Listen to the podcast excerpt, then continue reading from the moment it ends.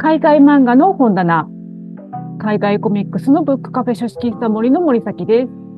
バンドデシネの翻訳をしている原正人です。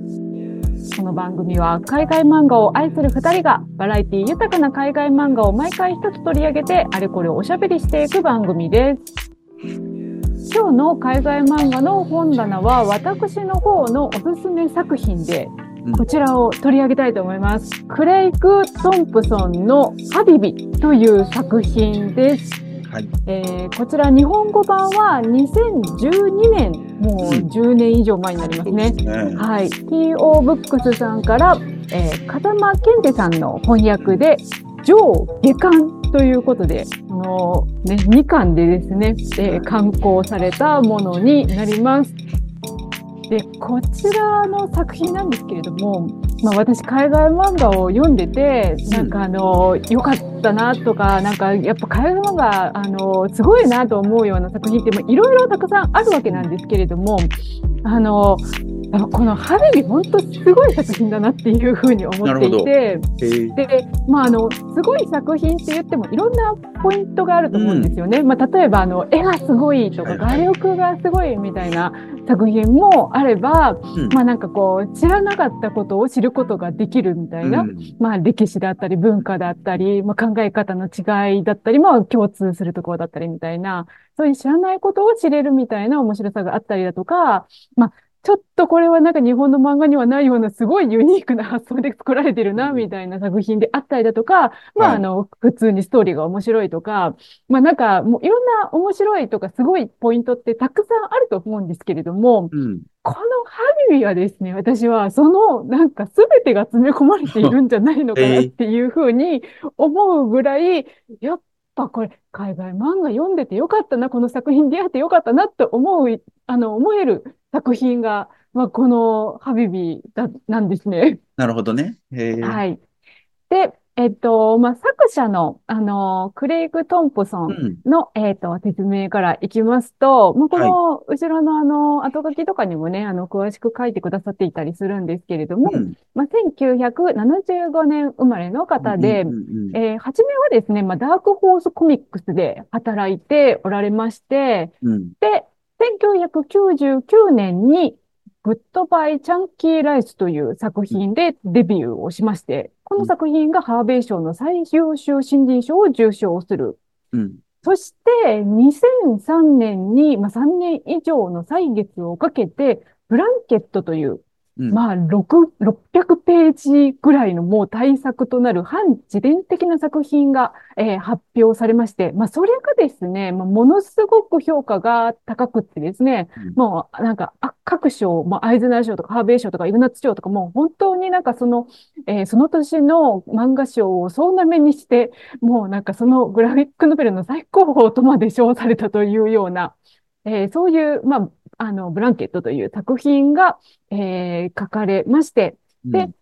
作品目の、えーえーカルネ・ドゥ・ボヤージュという、もうフランス語のタイトルなんですけれどもね、うん翌年に2004年に出されたものは、そのブランケットの販売促進のためにフランス、バルセロナ、モロッコを訪れた経験を旅行記風にスケッチあなるほど的にしあ仕立てたものという感じの作品になっております。うん。うん。うん。でそれからですね、4作目というのがこの今日ご紹介するハビビなんですけれども、はいはい。これはなんとですね、その2004年に3作目作ってからうん。7年の、あの、完成まで7年という歳月をかけてですね、はい。えー2011年9月に、まあ、パンテオンブックスさんから、うん。えー出版されたもので、まあ、これ上下巻、日本版上下巻ありますけれども、えーっと、665ページにもわたる長大な、あの、物語となっているんですが、まあ、この作品もアイズナー賞のベストライターアーティスト賞を受賞、そしてフランスのアーセベで批評グランプリも受賞し、うん。そし、て、この帯にも書いてますけれどもね、第16回文化庁メディア芸術祭漫画部門の審査委員会推薦作品にも選ばれた作品になります。で、その後、クレイグ・トンプソン、単行本としては2015年にスペース・ダンプリンという作品が出ていて、うん。で、その後はですね、まあ、ミニコミックを少し出されていたり、まあ、2021年には、えーギンセング・ローツというね、自伝的なコミックシリーズで、まあ、アイズナー賞ノミネートしたりとかもしているんですけれども、まあ、あの、そんなにこう作品数のめちゃくちゃ多い作家さんというわけではないんですが、もうあの、出ている結構単行本は評価が高い、もうあの偉大な漫画家さんの一人なのではないかなという感じの人でございます。うん。うん。はい。うん。で、まあ、あの、冒頭に私はこの作品は本当にすごいという話を はいしたんですけれども、まあ、これ、なんじゃ何がすごいのかっていう話なんですけれどはいはいも、はいはい。あの、もう本当に他に類を見ないような、もういわゆるアラビアンコミ漫画というか、アラビアンコミックスというか、はい。で、何がアラビアンなのかというとですね、まあこの作品というのは、まあ、アラビアン文字であるだとか、うん。まあ、コーランや旧約聖書といった、あうの、んそのアラブの、あの、アラビアンな、まあ、まあ、その書物ですね。うん。であるだとか、まあ、あと、アラブの魔法人だとか、まあ、うんそういったものがですね、この物語の中に随所に登場して、うんもう本当にこの漫画作品の核となっているような、まあ、うんそういったような作品になっているんですね。で、まあ、正直なんかアラブの文化とかって、まあ私そんなに詳しく知らないですし、まあ旧約聖書とかはなんとなく聞いたことがあるかもっていうような、そういうようなまあ程度の知識なんですけれども、やっぱこの作品もなんか知らないこといっぱい書かれていまして、はい。で、プラスしてやっぱビジュアルがすごい、あのーこう、アラビアン模様とかもすごいふんだんに、こううね、まあ、あのー装飾としても使われているんですけれども、その幾何学的な成り立ちはどうなっているのかみたいな、そういうようなお話とかも出てきたりとかですね。うん。あと、まあやっぱり印象的なのは、このアラビア文字というものをいかにこう漫画として表現するのかみたいなところも本当に素晴らしくって、うん。まアラビア文字って、まあこれね、タイトル、ハビビってこれなんかちょっとアラビアぽい感じで書かれてますけれども、まあ全然読めないですよね。なんか本当にあの、なんか模様みたいな感じで全然読めないんですけれども、うん。その美しい、あの、アラビア文字のカリグラフィーがですね、あの、ま、模様の一部として使われているところもあるけれども、うんあの、ストーリーの一部として、まあ、重要な、こう、位置づけを、うんに、になっているというような、その、アラビア文字を漫画に落とし込もうみたいな、その発想もなんかもう本当にすごいというか、ユニークというしかないというね、うん。えーそういう作品になっていてね、まあ、このね、後ろとかにもね、こう女性の中にこういろんなアラビア文字が書かれていて、まあ、読めないんですけれども、なんかあの、読んだら意味があるらしいんですけれども、そうなんだ。うんえーはい。ね、なんかそんな感じで、こう、アラビア文字を漫画として、もうビジュアルとして落とし込んでいるみたいなね。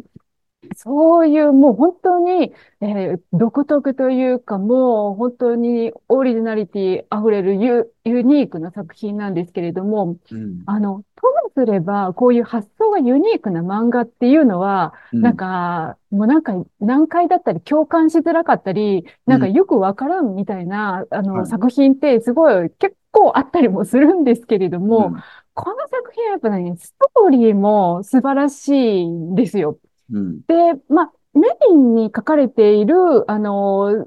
テーマっていうのは、まあ、人間の欲望みたいなものが、やっぱり大きなテーマだと思うんですけれども、うん。その中でも、やっぱこの主役二人ですね。まあ、ここの中にね、書かれております。表紙にも書かれておりますけれども、主役の二人であるドドラという女性とザムという男性、この二人のですね、純愛ラブストーリーが過去になっておりまして、うんあの、もうね、なんかね、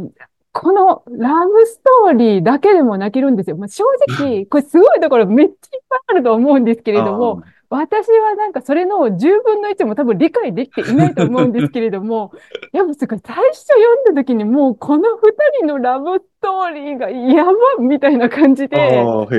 で、えっと、この作品ね、まあ、あの、全2巻で、全部でね、大、あの、全部で9章になっているんですね。9章の構成になっていて、うんまあ、その9章の構成っていうのは、アラブの魔法陣が 3×3 の9マスからなる魔法陣っていうのになぞらえて9章になってるんですけれども、まあ、これのね、もう第8章とか私もう読みながら号泣しました。本当にマジか。はい。っていうぐらいに、やっぱね、なんかね、もうストーリーが本当、このラブストーリーがもっとたまらないみたいな感じのね、作品で、あの、もう理解できないところもめっちゃいっぱいあるんですけれども、うん。やっぱこのなんか二人の物語を追ってるだけでも本当にあの感動するっていうような、あの、本当すごい作品だなというふうに思っております。うん、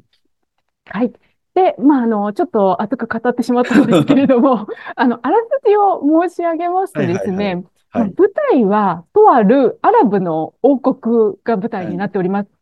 あの、とはいえですね、これなんか特定の場所があるかって言われるとちょっとよくわからない。場所はよくわからないし時代もちょっとね、よくわかんない感じなんですね。なんか初めは結構アラビアンナイトの世界っぽいような、うんまあちょっと昔の話なのかなみたいなところで、から始まっているんですけれども、物語のね、まああの、途中からはなんか機械が出てきたりだとか、うんビル群とかのなんか都市が出てきたりみたいな、ちょっと現代を思わせるような場所とかも出てくるので、うん。あ、の、もう本当場所とか時代とかはもう本当にすごくファンタジーというか、まあどこでもない場所、ど、どこでもない時代みたいな、なんかそんな感じの物語になっておりますけれども、えー主人公はですね、まあ、先ほど二人主人公が、まあ、表紙に出ている二人なんですけれども、一、人ドドラという少女。彼女は、まあ、親に、あの、小さい時に売られてですね、はい。で、その時、えーそうして、奴隷市場でですね、9歳年下の少年ザムという少年に出会います。まあ、その当時、そのザムは3歳のね、うんあ、の、少年だったんですけれども、その奴隷市場で出会い、二人は、あの、逃げ出して、で、砂漠に置き去りにされている船に積み込んで子供だけで暮らし始めるんですね。で、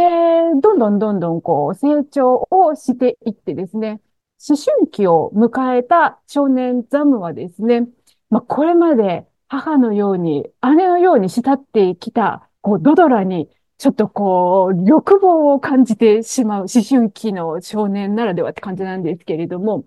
で、そんな時にですね、まあ、ドドラが、まあ、二人で成長して暮らしてきたんですけれども、じゃあ、それはどうやって暮らしてきたかっていうと、実は、まあ、体を売って食べ物を得ていたということを知ってですね、ショックを受けたザムは、まあ、自分が暮らしを支えようとするんですね。うん。で、そうした、そんな時にですね、まあ、あることが起きて、えーこの二人がですね、一緒に暮らしていた二人が、まあ、別々の運命をたどることになる。そして、ドドラの方は王宮のハーレムに連れて行かれて、妾になり、えーうんそして、ドドラを探し求めるザムにも過酷な人生が待ち受けている。果たして二人の運命やいかにという感じの、え物語になっております。うんはい。っていう感じなんですけれども、原さんはいかがお読みになられましたでしょうか？はい。えっと、これ僕、あの、出た当初ね、日本語版が出た当初、えっと、読みました。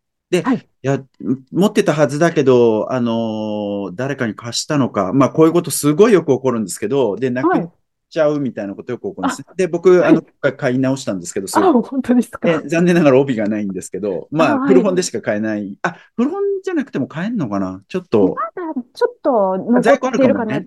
もうちょっと残ってる感じですね。うん。でもこれまあ古本で買ったんですけどね。はい。で、えっと、この、版元のね、TO エンタ、TO ブックス、はいはい。TO エンターテインメント名義、TO ブックス名義か。えっと、うんうんうん TO ブックスってあの、エレナの世界を出したところなんですよ。あそうですね、そうです TBS のね。ね。で、えっと、エレナの世界先に出して、で、その後うんうんうんこういったものをやっていこうと思ってるっていうことでね、同じ編集者なんですけど、エレナの世界とね。あ、それはいはい。えっと、これが、あの、出たっていう、あの、そういう経緯があります。えーはい。で、えっと、すごく、あの、久しぶりに、えー読み直しました。で、まずは、あの、この、クレイグ・トンプソンね、はい。世界的に評価の高いアメリカの作家ですけどね、えっと、ブランケッツは残念ながら翻訳されてなくて、僕読んでもいないんですけど、ただ、世界的な名声はすごく高い作品です。で、まあ、これが唯一の翻訳だと思うんですよね。で、まあ、そういった意味ですごく貴重ですよね。うんうんうん。他の作品もぜひ出てほしい。そんなに多くないですし、はいえーとは思います。で、えっ、と、実際作品読んでみたときに、あの、はい僕ね、初めて読んだ時もそうだったんですけど、冒頭部分はすごい感銘を受けました。おー、はい。冒頭はね、あの、素晴らしいです。えっと、うん。インクのシミの話から始まってね、えっと、それが、はいあの、川になりみたいな話とか、それからとドドラが、えっと、親によって売られて、えっと、うんまあ、あの、中年のね、えっと、そうですね。男性のところに、まあ、嫁に、嫁に行かされて、みたいな感じでね、はい始まりますね。書士っていう言い方してますけどね、えっと、物語とか聖書とかそういったものを、えっと、書き写す、そういう仕事をしてる人ですよね。はい、で、えっと、物語の冒頭部分で、えっと、そのなんていうの？インクのシミみたいなところ、ちょっとだから、うんなったらいいの？こういうの。えっと、こういうのなんつったらいいのメタ的って言い方がいいのか、まあ、セルフリファレンシャルって言ったらいいのか、あの、書くっていうこと、えっと、うん。にすごく自覚的な物語は僕はすごく好きなので、あの、素晴らしいい。始まり方ですよ。で、えっと、物語始まってすぐにね、このインクのシミっていうのと、それからあと、えっと、そのドドラが処女を失う、えーそのシーンが出てくるますけうんうんど、その血っっていうもの、えーはい。そして川の流れ、はい。えーそれから、えっと、その、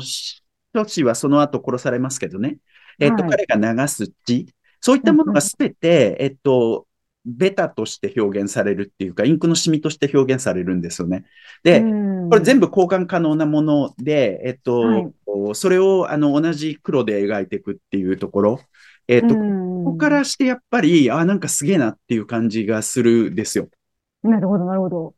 こういったところのあの物語の始まり方はすげえいいなっていうふうに、えっと、思いました。今回も改めて読んでね、すごいかっこいい。で、これはうん。最終的に回収されるわけですけど、えっと、はい2巻の終わりの部分でね、その冒頭で語られてるところをもう一回、なんていうか、うんうんより詳しく復元していく感じで、えっと、そういったところの、あの、読み応えはすごくあるなと。で、えっと、物語全体とで言うとですね、いろんなシーンが出てくるんですけど、そのシーンが必ずしも時系列で書かれてないんですよね。ああ、そうですね。確かに。どんどんどんどんなんかいろんなところに、あの、移っていくし、それからと年代も変わっていく。もちろんその積み重ねによって全体像が見えるようになっていく、作られていくんだけど、だちょっと最初は若干混乱するところはあるかなと思いつつ、まあそれもやっぱなんか物語の醍醐味でもあるので、映画でもこういうことってよくありますからね。はい。はい。まあそういうところは、えっと、ちょっとあるかなっていうところは思いましたね。えうんーで、あのーやっぱりすごく興味深いのは、この、なんつったらいいんですかね、えっと、その、アラビアのカリグラフィー的なもの、えっと、そういったものを積極的に取り込んで、えっと、物語を作っていく。で、えっと、漫画そのものがやっぱりビジュアルアーツなんで、えっと、ビジュアルで作られてるから、やっぱそこのところを並べていくのは、すごく、あの、興味深いなっていうふうにうんえー思いますよね。日本の漫画でもそういうようなチャレンジをしてる作品ってもしかしたらあるかもしれないけど、あの、このアラビアのカリグラフィーじゃなくてもね、はい。例えば万葉仮名とかそういうのだって別に並べたって構わないうんうんうん。ものなわけですから、そんな。気がしますけどね、そういったところはすごく、あの、楽しいところでもある。で、ただやっぱこれある程度リテラシーが要求されると思うんですよね。従前に楽しむには。ああ、そうで。あうんうん。はい。そう僕はそのリテララシーを残念ながら持ってなくって、で、はい。えっと、それがだからハードルになることもあれば、うわ、すごいってなることもあると思うんですよ、どっちも。うんうんうんうんうん。どっちもあると思うんだけど、僕は若干ハードルになった。あの、わからなるいところのもどかしさみたいなところ。は、はいちょっと。感じた。やっぱり、これね、アルファベットと比べると、アラビア文字は遠い、僕にとって。いや、私にとっても遠いです。でしょうねままず、まず読めないですもんね。な、なんて読むの？みたいな。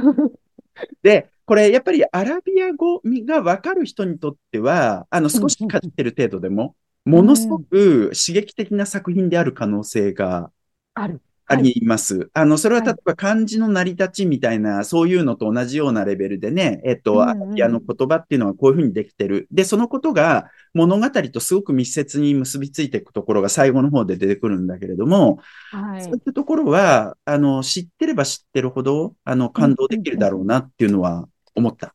で、これだから、やっぱりなんかこう、今回、あの、これおしゃべりするために読み直したんだけど、もうちょっと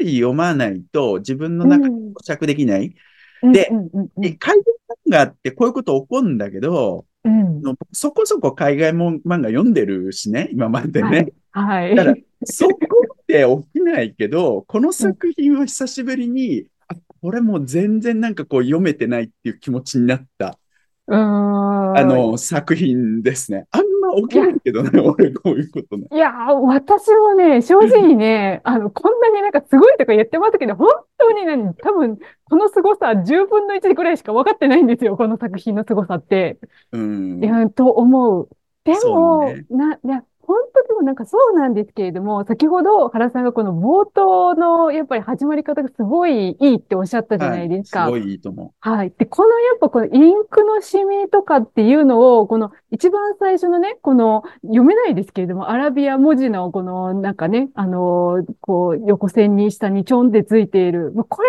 この文字を表したいがためみたいなところもあるじゃないですう。か。ああ、このそうね。こ、ここに、このアラビア文字に持っていくかみたいなところの発想みたいなところ？いや、そういうのがね、こう、至るところにやっぱりこう、どんどんどんどん書かれているんですよね。で、あのーまあ、先ほどこの各章っていうのが、まあ、魔法陣、9つの魔法陣の、まあ、その、あの、それぞれのね、文字が割り当てられていて、それがなんかこう、いだ、その章ごとの、なんか、まあ、ある意味テーマみたいになっているみたいなね。なんかそんな感じになっていて、なので、この、そもそもこの文字も全然読めないし、うん。出て、出てくる、まあ、結構随所に、あの、いろんな単語が出てくるんですけれども、それも全く読めないっていうところで、これ読んでたら多分もっともっと絶対面白く読めると思うんですよね。うん私、今回結構あの、ちょくちょこ、あの、あの、Google 翻訳とかで、あの、かざしながら読んだんですけれども、えーでもなんか、やっぱちょっとね、ちゃんと読み取れるところと読み取れないところとかっていうのがやっぱりあって、まあ、絵絵に、絵として処理されちゃうかもね。うんいやー、そうなんですよ。でもなんかね、そう、それでね、私今回読んで、はい。うわ、こういう意味だったのか、やば、エモって思ったのが、あ、あのね、これね、何ページだったかな。えっと、えーっとですね、下巻のね、最後の方なんですけれどもね、えーっと、ちょっと待ってくださいね。まあ、下巻、ちょっとね、下巻ってほ、これ、面白いのが、下巻の、これはい第何章だっけ？九はい。えっと、8章 ?7 章？なんとかだに、ろう。もうテキストだけでできてるところとかあるんだよね。あ、そう。は第、第8章です。あの、私が号泣した第8章です。したところ？うん。まあ、はい。こことかにも、その、アラビア文字とかがね、なんかこういうふうにうんうん取り入れられてるところとかも。あ、あそそうですねここは説明をしてるところだけどね。その、はい、そうですね。え、このやっぱテキストになってるところも、まあ、これまでやっぱこの 3×3 のこの魔法陣っていうのをこう出してきた中で、このはい9個まで文字だけで、しかもこのこ、これまであまり語られていなかったザムの内面が、こう、とつとつと語られるみたいな、うんもうこ、ここも私で号泣ポイントですよ。あなるほど。はい。なるほどで、あ、そうそうそうそう。で、私ね、その、あの、今回、アラビア文字をよ読んでて、もう、はいおーっと思ったシーンが、ここのシーンで、はいはいはいはい。これね、あの、読むと、あの、あのね、これ、寂しいっていう意味らしいんですよ、この。言葉が。あで、その中で、えっと、このね、あ、えっと、アラビア語の単語の、ハーという言葉は、まあ、普通アラビア語ってこう、文字のね、単語になると繋がっていくわけなんだけれども、この単語だけは、あの、えっと、他の文字と、あ、繋がらない、あ、ごめん、わ、は、じゃないわ、ワーウというこうんこあ単語ですね。これは決して他の単語とは繋がらないって書かれて、意味が寂しいっていう意味になっていて、それがこのドドラの心情と、あの、マッチしているみたいな、うわ、やべえみたいな。あ、なるほどね。そっか。まあ、その、だから、あの、ドドラがね、そのなんか文字を擬態する、えっと、は身体で表現するっていうところ。まあ、やっぱそういうところはこの作品の革新を掴んでるところっていうかね、えっと、そういう感じはすごい、えっと、して、あの、よくできてるそっていうのは本当思いますよね。そうなんですよ。だからこれ、あの、本当ね、原さんおっしゃった通りに、アラビア語がちょっとでもわかる人の方が、うんす。ご、すごい感は多分、どんどんどんどん増していくと思うんですよね。思う。俺はだからそれがエモいって思うためには理解が必要。不不思議だけどね、エモいって言ってるのにね。あの、すごくかん、あの、なんつって、感覚的なところが大、あの、なんていうかね、あればそれで、あの、なんか、エモいっていう感情を抱けると思うんだけど、お俺はそのためには理解が必要だな。あれね、だだからすっごいね、あの、な、なんだろうな。そういうのを、やっぱ細部まで読み込もうと思う気持ちがあればあるほど、あの、なかなかちょっとやっぱストーリーに入り込めないと思うんですよね。うん。私結構一番最初にやっぱこの純愛ラブストーリーがもう個人的にはやっぱ胸に来たって言ったんですけど、その時は正直あんまり細部を気にしないで読んだんですよ。例えばもう飾りのように書かれているこのアラビア文字とか、はいまあ、気になるのは気になるけれども、もう飾りだと思って読んだんですよね。なるほど。ね、はいそう、そうして読むと、やっぱこうストーリーの中に入り込んできて、ストーリーだけでももう完全にもう楽しめる作品だと思う。逆に、うん今回私読み直して、この文字は一体どういう意味だろう？翻訳アプリをかざして意味を調べてみようみたいなことを、こう雑念を交えながら読むと、雑念かどうかわかんないけど。うんそう、そういうのを、あの、まあ、どうしてもこう、なんていうの、ストーリーの、なんかこう、感情移入みたいなものからちょっと途切れてしまうわけじゃないですか？そういうのがあるとね。はい。だそういうのを入れながら読むと、やっぱね、あの、前に読んだ時のあの感動までには至らなかったので、あの、えっとね、これ、アラビア文字わかんない人はもう、飾りだと思って読んでもらったまあ、らいいと思うんですよはもちろん、。もちろんそれでいいと思いますけどねそうなんです。よ。そ、その方がもしかしたらこのストーリーの中に入り込めるかもしれないし、うんでも、まあ、もちろんこのす、凄さっていうのは、もっと、本当はもっとすごいものだと思うので、それは多分アラビア語をもうちょっと勉強してから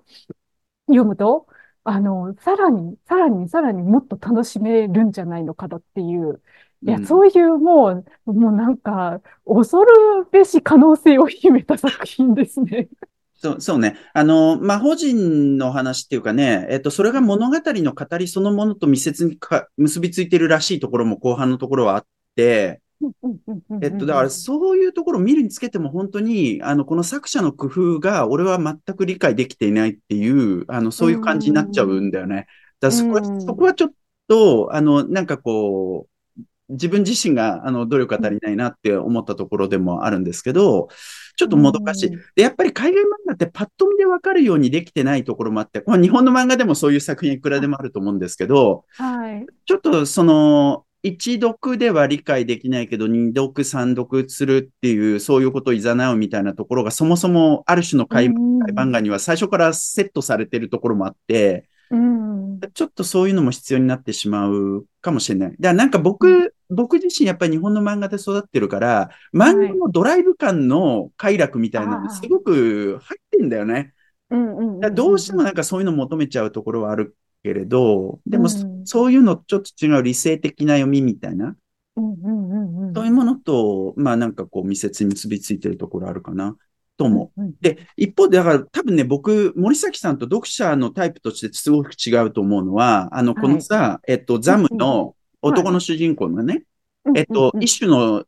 懲罰みたいなものを自らに課してるわけじゃないですか、彼は。うんうん、そうですね。そういうことですよね。で、はい。僕はちょっとそこがね、あの、理解できないところではあるかな。若干乗りづらい、僕はそこは。あそこまで懲罰。懲罰を課すようなものだろ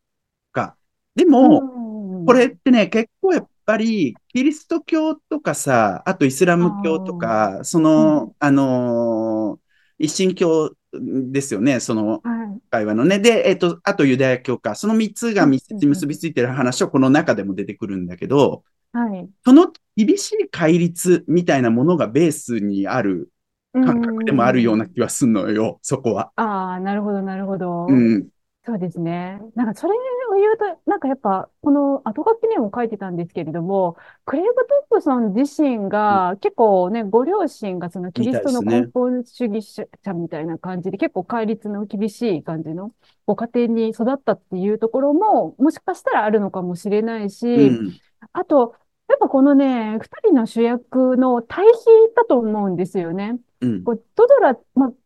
という女性っていうのは、まあ、どっちかというと、その、いろんな、まあ、あのね、ハーレムの見かけにされたりみたいな、まあ、うん。もう、初めの子供の時からもう、おね、親に売られてみたいなところもあると思うんですけれども、すごく人間の欲望にも、ものすごく翻弄されたキャラクターというか、振り回されてしまうみたいな、そういうキャラクターに描かれていて、で、その一方、もう対比的なコントラストのキャラクターとして、ザムっていうのは、あの、その人間の欲望に対して、ものすごくストイックになっていってしまう。